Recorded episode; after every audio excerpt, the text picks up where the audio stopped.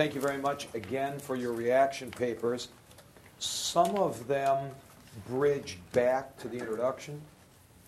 A few concentrated on the main part of chapter four. I'll kind of consider those next time. Um, Dallas, I want to pick up your paper. and um, in particular, this question that you had because it actually relates to what we were talking about yesterday with modernity and postmodernity just in general. So here's what he said. A question that comes to my mind is triggered by my experience with the world of alternative medicine. A big concern that I see is that typical modern medicine seems to be applying a model of modernity unlike alternative medicine, which generally employs a postmodern, holistic approach to the human body. Now, this was a very interesting insight. In fact, people have pointed out that one of the real um, indicators of a move to postmodernity is an increasing suspicion of standard medicine. So now, and, and partly that's what that factor number one out of the four about uh, devotion to reason. So you just have herbs or something like that, or or ancient formulas, and you're not kind of working it out scientifically. But uh, did you want to say any more about that, uh, about this particular thing? There, there could be some scientific basis for it mm-hmm. as well, but no, that's all. I'm just clarifying. I'm not like crazy or well, what, now let me just tell you, what is interesting about this is something like acupuncture. Now, two of our retired professors recently had strokes um, Dr. Nagel and Dr. Ji. Dr. Ji uh, is from Korea, North Korea, actually. And Dr. Nagel is Western. After the strokes, Dr. Ji, after a couple of weeks, started getting acupuncture. Believe it or not, I mean, his left side was really paralyzed.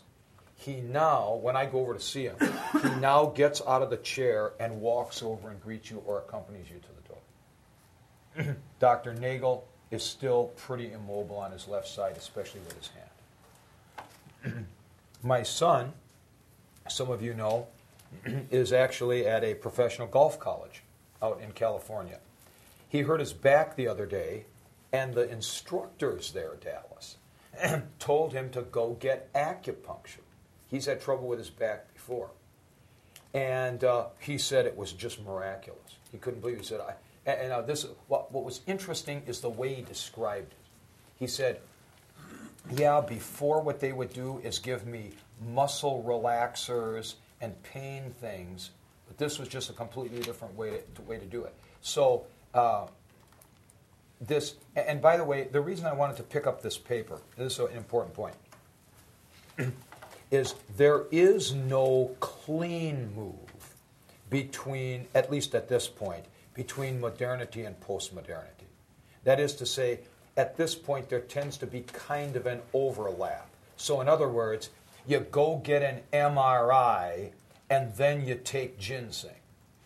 You know, at the same time, I mean. So it's not like wholesalely the people who are interested in acupuncture don't use Tylenol anymore, but you, you, you tend to have this kind of overlap of the two things. So thank you that was a that was a very interesting uh, observation that you made there. Now, what I'd like to do before we get to 4A and the addendum, and you guys had a lot of great questions, I want to kind of just go through the questions that you guys raised from the introduction. So let, us just uh, take some of these now. Okay, Justin? You asked, um, uh, or you said that the scriptures also have a unity of theme, content, purpose, and finally, the center of the scriptures is the person and work of the God man, Jesus Christ. Now, Nick, sort of similarly, you questioned that. And you said, I really had some questions about one of the principles of interpretation. I don't see how understanding of the person and work of Jesus Christ is a principle of interpretation. Well, let me give you an example. when I was on sabbatical in the early 80s, I spent some time over in Basel, Switzerland. And I met a young American over there, real nice guy, who was a dispensational millennialist. Now, the people who are like this believe in the inspiration and inerrancy of the Scriptures. They believe the Bible is the Word of God. They believe in Jesus. Here's what they don't believe they don't believe that Jesus is the center and fulfillment of everything, and that, to quote 2 Corinthians 1.20, which in many ways is the most important passage in the Bible, as many as are the promises of God in him is the yes, they don't believe that they believe that God has other promises to Abraham and Noachic covenant and all kinds of stuff like that. So, these promises from the Old Testament achieve their own fulfillment in their own way. And then Jesus is sort of another solution to the issue of the Gentiles. Okay? to put it kind of unkindly, Jesus is kind of a side game to the central game of God's promises to the Jews and the Holy Land and all the rest of that. That's why they tend to get worked up over what's happening in Israel. now, you just got to make a decision here. Is Jesus the central thing so that all promises get oriented toward him? Or are there promises of God in the Old Testament for the Jews, and then there's Jesus and the thing for the Gentiles and stuff like that. It'll make a huge difference to what you're doing with interpretation. And it's simply where you see him, so to speak, in the system.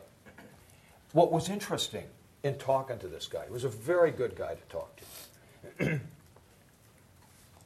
you, you knew that you had complete agreement on sort of the divine and human nature of Scripture, and you could kind of agree on nothing in the interpretation of passages. So this is why this is why something like inspiration and inerrancy doesn't actually get you very far. It may get you some stuff. But as a matter of fact, it's all about how you put it all together not about you know what you're simply going to say about the source or something like that. So uh, it was interesting how those two um, papers sort of corres- corresponded to one another.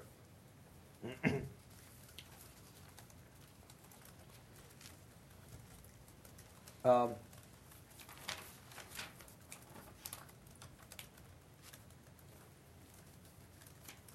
Hutcheson.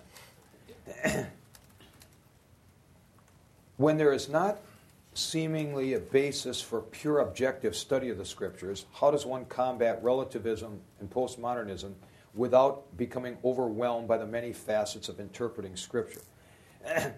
We're going to be creeping slowly toward the answer to that question. But most people are so afraid of this issue that they retreat to kind of a false objectivity. But I mean, it's an important question to ask. Right. um, let's see here. Whedon here, this was the dumb question. Yes. All right. On that. Uh, Hutcheson again. Is it correct to talk about hermeneutics more as the correct application? No. No.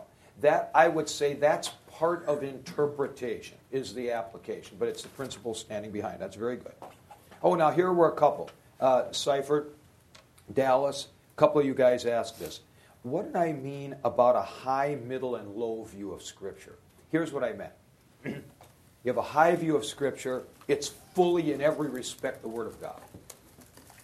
A low view of Scripture is more or less that, well, and I would add this it's fully the Word of God and it is revelatory, it reveals God to us.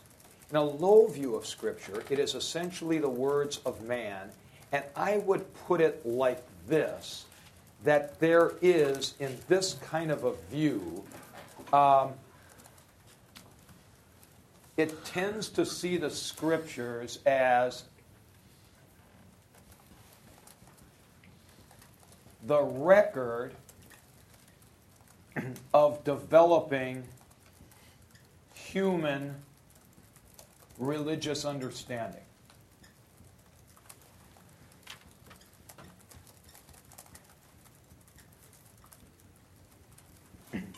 So the scriptures are the record of our religious consciousness, something like that. Now, it's true that they are that, but they're more than that. Now, a middle view of Scripture, in my opinion, is what you found around Cambridge when I was there in the 70s. And that was that uh, they were the Word of God, but were maybe untrustworthy in the hard parts. So that there would be, uh, you know, they're kind of basically very trustworthy, but when there were some knotty problems, they'd be ready to say, you know what, I, they just kind of made mistakes here, or something like that. Uh, whereas uh, a high view of Scripture is always going to be hesitant to make that move. And you can function actually pretty well for the most part with, a, with that kind of middle view of Scripture. Now, uh, Bill, this was a uh, very interesting question that you raised. if there are a group of scholars who are all well trained or taught the same methods of interpretation, would their differences still re- would differences still remain in the final interpretation? Yes. And the reason for it because there's differences in the third panel of the triptych, the receptor. They're not going to I mean, first of all, nobody would be trained exactly the same. You know, but even if you pretty much had that, some people would focus on let's say grammar, other people would focus on vocabulary as they learn Greek and so on, like that. But, I mean, more reasonably speaking, you have a whole bunch of people who are well trained. But even something as simple as the example I used in, class, in, in the book can a hina clause express result? I tend to think not. A lot of grammarians think it can. Well, whether you think so or not is going to make a whole lot of difference when you come to certain passages, like in John 9. Who sinned, the disciples asked Jesus concerning the man born blind? Hina, the man was born blind. With the result that he was born blind, in order that he was born blind, it, it's going to make a lot of difference what you're doing there, just possibility wise. I would also say that this whole issue that was raised by um, about um, uh, Nick, you, you know, about your view of Jesus and all the rest of that's going to come into play. So we've talked about this before. Seth and Tom uh, talked about the interference on the on the model. We'll talk about that in chapter four a little bit. Okay. Um, now, uh, Josh, this is an interesting question. Listen to this.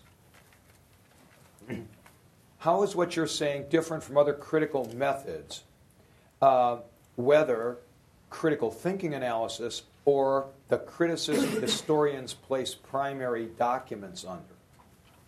Traditionally, historians criticizing primary documents would have would still attempt to be objective, standing apart from the process, thinking that they're not actually contributing to what appears as data and so on like that. And the historical critical method, by the way, is a is absolutely a piece of modernism. It's absolutely it's stuck in the first panel of the triptych. Um, and then then perhaps the most modernist procedure for interpretation is structuralism, which focuses on the center panel of the triptych and says that there are meanings to signifiers, to words, even if the people saying the stuff or writing the stuff were unaware of it. But we can objectively determine that. So these kind of traditional methods are all pretty much modernist methods. Okay? Uh, now, uh, a few of the questions uh, more discussion oriented. Uh, now, this was, uh, this was an interesting one from Knippa. The author claims that postmodernism is a sort of friend. Can Christianity ever become friends with any type of worldview or philosophy? I am, in effect, asking the same question that Tertullian asked What does Jerusalem have to do with Athens? Well, I think the answer to that is Christianity or any belief system or thinking has got to have some philosophical base or understanding. I, I, don't mean it searches around for one, but there's going to be some assumption about the nature of reality and the interpretation of it. Okay? I mean, even if it's something as simple as this physical world is all there is, and then every once in a while God breaks into it and it does stuff that breaks its laws, or, you know, something like that. So, um, it's, it's not that there's modernism and postmodernism, and then Christianity kind of floats above the system or something like that. You know, it's going to have its views of revelation, and they'll be congruent in some ways with some views and not congruent with other views. For example, I do think that Christianity has a great deal in common with postmodernism because it does not assume a closed universe where everything is totally subject to the all seeing gaze of the human mind. So there's a lot of similarity between pre modernism and postmodernism, and a lot of people have pointed this out. you might say that the Bible t- t- tends to take a pre modern perspective, but I'm going to suggest later on in the course that there are some interesting combinations here. so there's no neutrality um, in that, Michael. You know, you can't just say, I, I'm not going to have a view of revelation. I'm not going to have a view of metaphysics. I'm just going to do what Christianity does. It's, all, it's always got a relation to some form of thinking. But that's, I mean, it's a very important question for you to ask. Um, now, here was a great one from Whedon, strangely enough. Does it matter if the texts were meant to be spoken and not written? You bet. And a lot of people have picked up on this in the last 25 years. The notion that the texts are probably primarily intended to be heard rather than read. Yes, that, this is a very, very important point, as a matter of fact. And, um, um, you know, here's, Andy, here's, here's one of the reasons why that is such a good and important point. if something is written, essentially, you have a text with a beginning and an end. and when you're here, you can look back to this spot and you can see, for example, in the Gospel of Matthew, that here you have Emmanuel, Emmanuel, God with us, in chapter 1. And in chapter 28, Jesus says, Lo, I am with you always. Ooh, nice bookends, eh?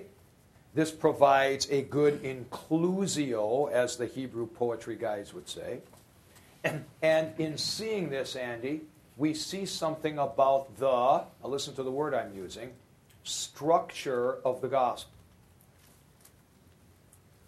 Words like structure betray that we are viewing, and notice what verb I actually naturally use there, that we are considering viewing the gospel visually. If it's essentially oral, this does not obtain. Now, instead of having structure at which you can kind of stand outside and gaze upon it in an objective manner, if it's an essentially oral document, everything is now linear. now things come and they come one after another. Okay? So no longer can you stop the flow and compare and say, ooh, hey, look at this. I'm going to look this up in a concordance and I see that this word is used and then this word is, oh, yeah, yeah, yeah. No, no, no. It comes at you like this in one direction. As one of my professors used to say, the sainted Martin Scharlemann, that the important context for any pericope is the prior context because that's what you had when you went. Now, Andy, let me just give you a, a really good example of what I'm talking about. if you're trying to figure out the meaning of the word pistis in Romans 1, in the phrase, the righteousness of God is revealed, ek pisteos, from faith, eis pistin to faith. If you're trying to figure out the meaning of faith, does it mean believing? Does it mean faithfulness? Does it mean the faith, the Christian faith? You know, something like this. You'll often hear or read comment, commentary say something like this Pistis here uh, probably means. Uh, subjective faith because in chapter 3, verses 22 and following, we see faith being used in this way. Really? How interesting. Except when the Romans were reading the letter, they hadn't gotten there yet. See? So, in some ways, there's got to be able to be an understanding of Romans 1 uh, 17 just given the prior context. And remember, Paul hadn't gone to Rome. He hadn't gone to Rome. so um, it, this makes a huge difference. It really makes a huge difference whether you are conceiving of these as oral or written documents. So thank you for that. Um, Chris Escher. In my undergrad studies, one thing which we always tried to accomplish was to put off our own thoughts on a given subject. Okay, might be appropriate. The fact is, you can't. And what I am going to be aiming at in this course is not that you don't get involved, it's that it's two things. Number one, that you first realize you are involved. And number two, that you are involved in a helpful and productive way. The idea is not to abstract yourself from the process uh, as much as you can. So that, that's uh, very good. now, uh, Dan Coyce, uh, I, found, I wanted to make sure that I, uh, uh, I acknowledged your paper here. This was a very interesting final paragraph that you had he says, I have come from a deaf culture, and the nonverbal that is always present with the verbal communication can make or break a conversation. We're going to talk about that in chapter 6. Uh, but what I wanted to acknowledge was your reference to uh, deaf communication and to the fact that it really is, like for example, American Sign Language or something, you're really talking about another language. It's another language in another culture, and it's not just sort of English and we sign the letters or something like that. I'm going to the store. I store. You want to go? Oh yeah. There's there's like most of the sentence gone from it. Yeah. So. Yeah. yeah interesting. Interesting. But uh, we'll be talking about that a little further. But thank you for that reference. I think that's. Uh, um, uh, let's see. Chris Spellbrain. Um, thanks for your uh, reference here to your work at Boeing and the U.S. Department of Defense. Uh, uh, this was good.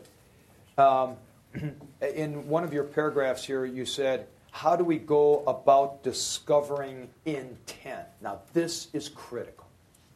How do we go about discovering intent? We'll talk about this explicitly in chapter 10. Uh, because what happened was this in modernism, everybody's thinking they can discover the intention of the author. In radical postmodernism, nobody thinks they can discover anything about intentionality. See? So we've got to get some happy medium here between, yep, we can tell exactly what the guy intended, and only what he intended is what the thing means, on the one hand, and we don't have any idea, there's no way to get to it, therefore the text is a waxen nose that you can just twist around and make what you want. So I thank you for bringing up that. Um, uh, that particular point. Um, uh, so I, I, think that'll take us uh, uh through these papers here, uh, the ones that I wanted particularly to comment on. There were other ones that had uh, very nice comments as well, but we don't have time to go through all of these. So Uh, taking those, we'll then move on to uh, chapter 4A, uh, well, part 1, and the um, and the addendum 4A. now, if you'll take your books. From what I could tell, you guys did a good job in trying to master this material. And we're going to, Addendum 4A, if you read the whole thing, Addend- uh, uh, whole of chapter 4. Addendum 4a talks about the stuff that's in chapter 4, but in a little more traditional terminology. When you get into chapter 4 proper, I start using words like signifiers and conceptual signifieds and so on like that, and I start using technical terminology, and we'll talk about that Monday as to why I do that. Um, but uh, 4 and 4a are totally congruent with one another. It's just that they're kind of coming from uh, 4a, the addendum is coming from a um, uh, kind of historical viewpoint and then a more contemporary linguistic viewpoint in chapter 4. Now, some of you um, uh, asked about the chart and so on, and I think basically I think basically what the problem was is that nobody could quite believe the analysis on page 107. so, some of you said this.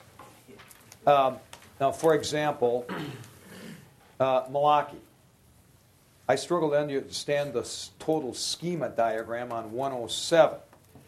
Uh, could you uh, uh, briefly summarize that? And um, uh, kind of.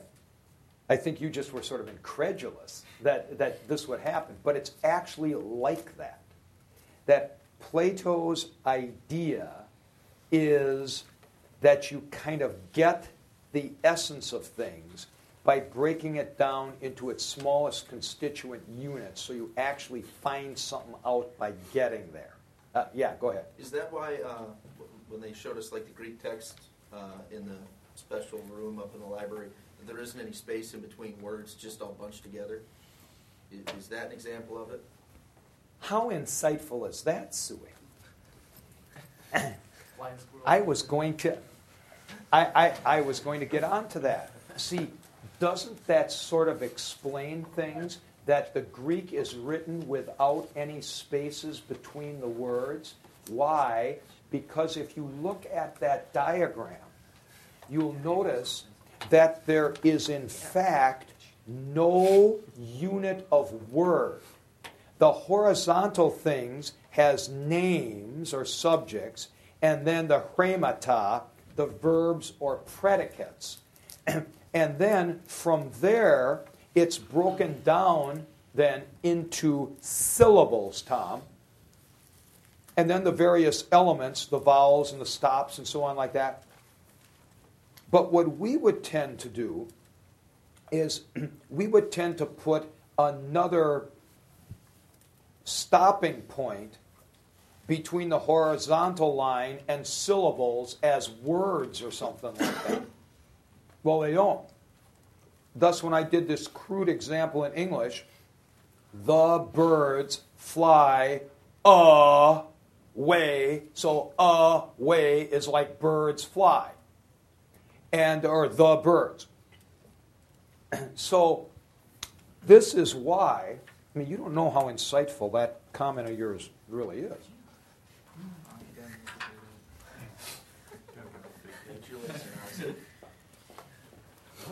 This is why the vocable logos in Greek essentially does not mean word, even though every Greek book says that. It essentially, I mean, it can mean word, but it is, essentially means either discourse or reason, like the reason I'm doing something. Thus, in Acts chapter 1, Luke says, the first logon that I wrote Theophilus. All right? The first logon. Well, what does he mean? The word epeideper in Luke 1 1? No. That, I mean, that's the first vocable. But the logos is the account. The account. So um, I think that generally, um, uh, well, oh, let's take something like this, because this would have been translated in the Septuagint, Psalm 33. By the word of the Lord were the heavens made. Well, it's not like God went kai or something like that. You know, it's the utterance. Let there be light. It's the utterance of the Lord. So, um, all of this, uh, Tom, explains, I think, even the setup of the manuscripts. And, and by the way, I don't know if you know this or not, when the ancients read, they always read out loud. They did not read silently. In fact, it was a mark of being a little unbalanced if you read silently. And the first well known person to read silently was St. Ambrose. When Augustine went to see Ambrose in Milan, he reports that Ambrose was reading silently, and it was something noteworthy. Why did you read out loud? Because when you do that, the syllables and, and we, what we would say words start falling together. So I've done a fair amount of work on manuscripts and facsimiles like that. And, and you always, when you kind of get stuck or whatever, you always go to start reading out loud. It really helps you a lot that way. So thank you very much for that. um, now, of all the points that I make today relative to chapter 4 and addendum 4a, this following is the most important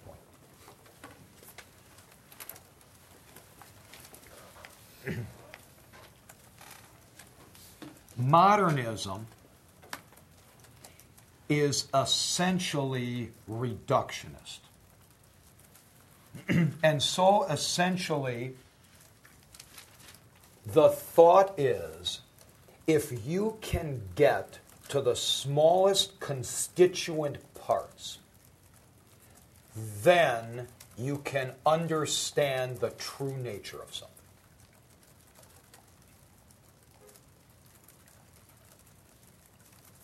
This has increasingly been shown not to be the case.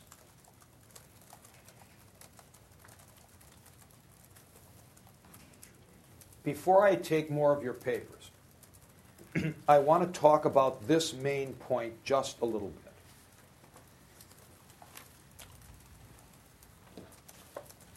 Let's go to the overhead camera.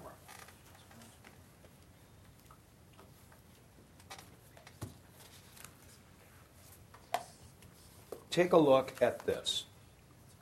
Welcome to Fermi Lab. This is the Fermi National Accelerator Laboratory south of Chicago. I picked this up, I don't know, 30 years ago. Look what it says. Right, look, they've got a picture of the accelerator thing, and then it says, second paragraph. well, actually, first paragraph. What are things made of? The Greeks proposed that air, earth, fire, and water were the fundamental constituents. Democritus said all things were made of indivisible atomos, atoms. The search has continued down through the centuries. The names of Galileo, Newton, and Einstein symbolize significant progress. Now, watch this, guys. In understanding the basic nature of the world in which we live. So, in other words, if you get to down to protons and neutrons, then get inside of the protons and neutrons to the quarks. And there are left handed, right handed, up and down quarks. And then, you know, see if there are constituencies of them. If you can get to the essence of something, I'm sorry, to the smallest parts of something, then you truly understand it. That is a totally modernist idea. Now, this has increasingly come under attack. And I have here an article from the New York Science Times. You can see here, it's December 4th, 2001. This is great new contenders for a theory of everything. All right, now, let me read this. This is, this is well written. In science's great chain of being, the particle physicists place themselves with the angels, looking down from the heavenly spheres on the chemists, biologists, geologists, meteorologists, those who are applying, not discovering, nature's most fundamental laws. Everything, after all, is made from subatomic particles. Once you have a concise theory explaining how they work, the rest should just be filigree. Even the kindred discipline of solid state physics, which is concerned with the mass behavior of particles, is often considered a lesser pursuit squalid state physics. Murray Gell-Mann, discoverer of the quark, dubbed it. Others dismiss it as dirt physics. recently, recently, there have been rumblings from the muck.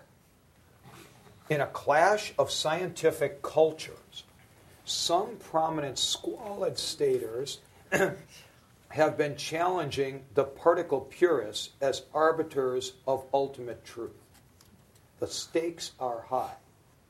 At issue is a deep epistemological matter having to do with what physics is. now, goes on to say that the science of the past seeks to distill the richness of reality into a few simple equations governing, governing subatomic particles. Then it goes on. Many complex systems, the very ones the solid staters study, appear to be irreducible, made of many interlocking parts, they display a kind of synergy, obeying higher organizing principles that cannot be further simplified.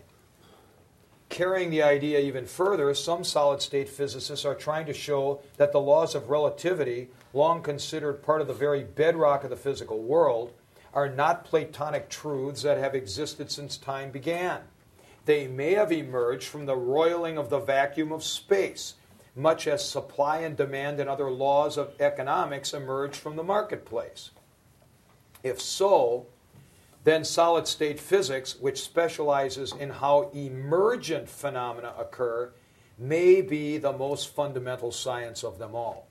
We're in the midst of a paradigm change. Ours is not the prevailing view, but I think it will turn out to be the one that lasts.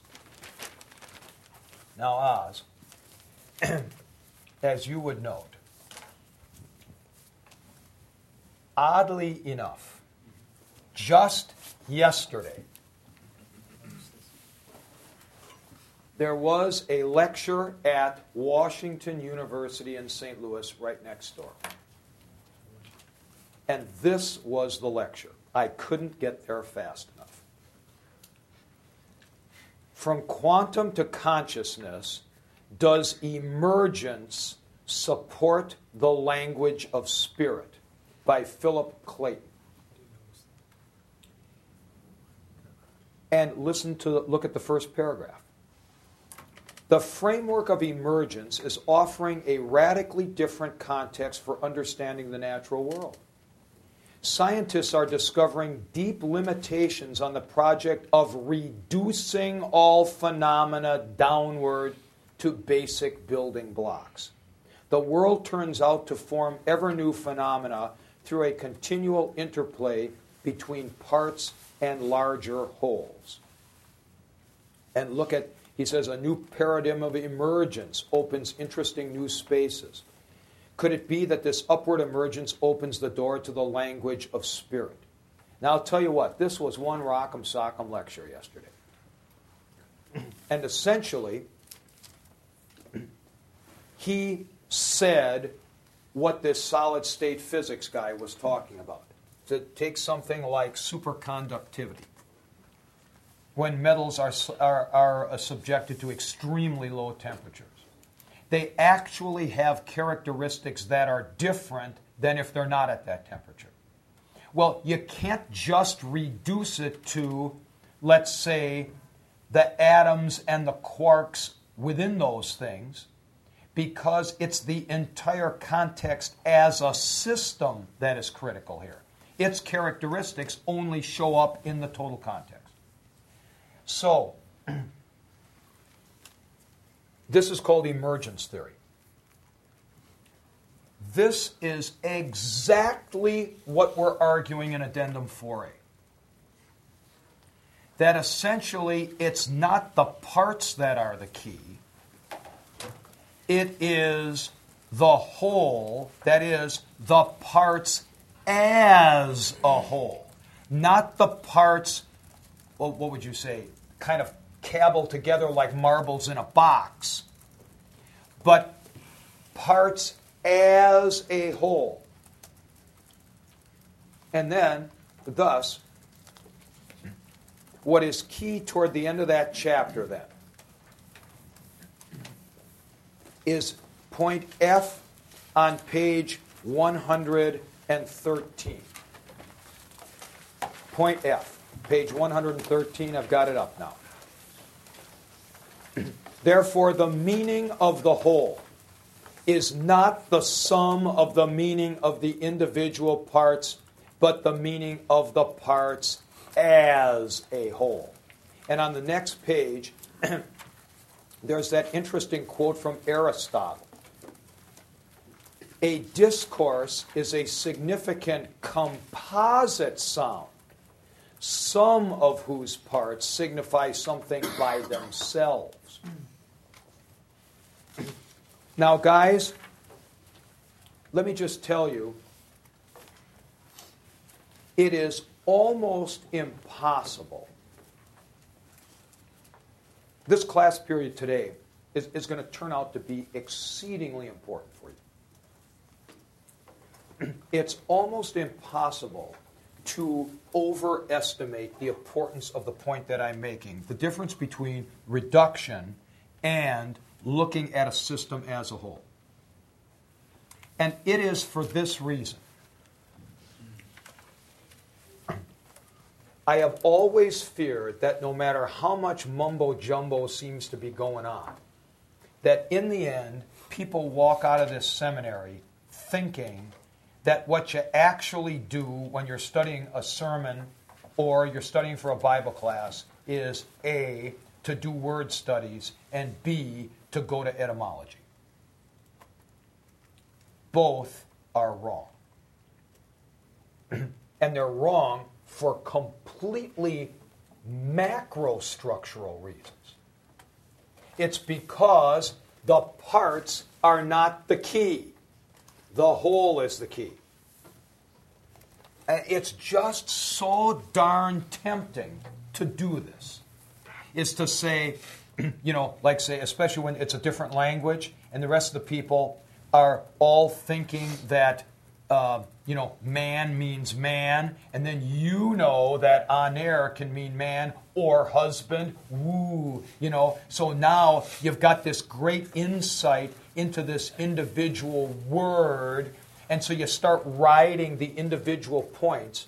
But, but as a matter of fact, it is only the parts as a whole that are going to take you where you want to go. Now, there are a lot of interesting problems surrounding this. And on Monday, what we're going to do, on Monday, we'll do the major part of chapter 4.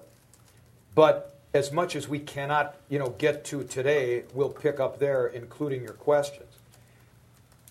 But the fact of the matter is, this point of addendum 4a is probably one of the 10 most important points in the book.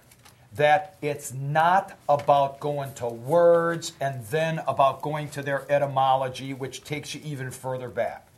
Or you might put it like this this is another way to put it origination of units does not give you the meaning of the whole. The origination of units does not give you the meaning of the whole.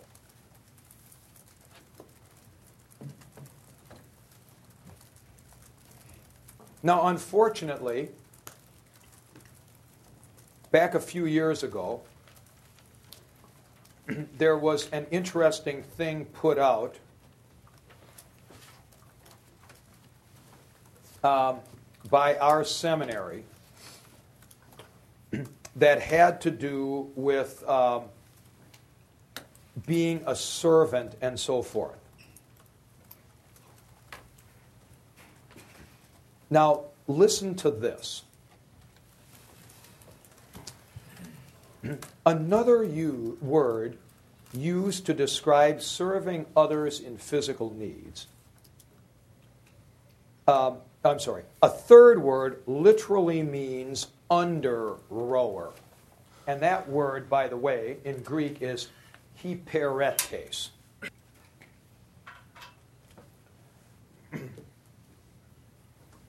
And it gives a picture of service as learning from and following the leadership of a helmsman.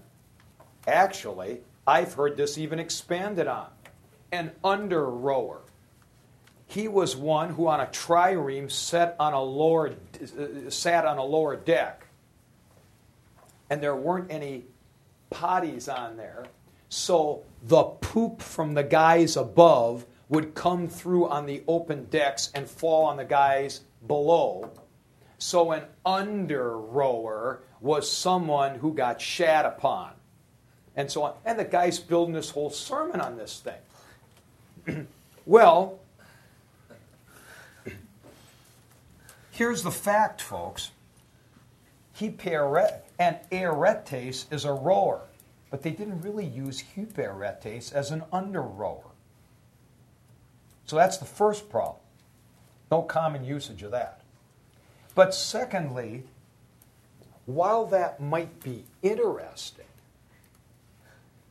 you're a little too interested in it.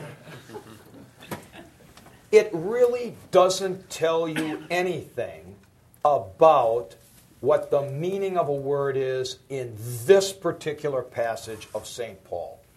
Even if it originally meant that, although that, all, that whole thing is dubious. It, it's like the word gay, which when I was growing up in the 50s meant happy. You used it of Shirley Temple, the gay 90s. Didn't mean the queer 90s, okay? All of a sudden it means homosexual. Well, then about five years ago, my son tells me gay doesn't really mean that anymore. It just means silly or something like that. So things change this way. And there is no, when, when you are doing exegesis, you're not trying to get to the essence of anything. You're not trying to get to the smallest parts and then getting to the essence of the parts.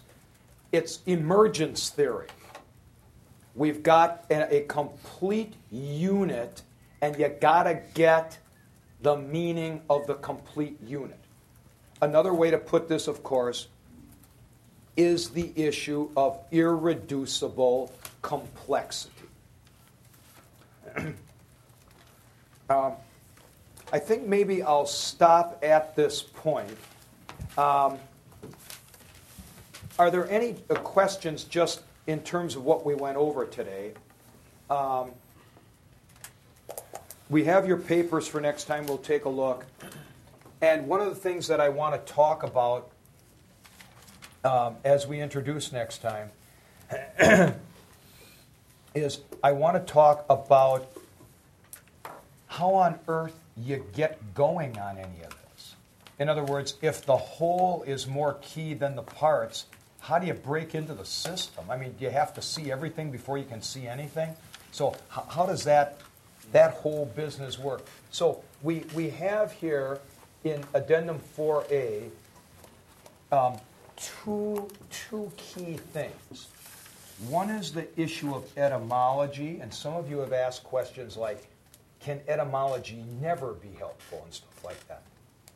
And then the whole business of if it's this whole system, how do we get a grip on getting into the darn thing?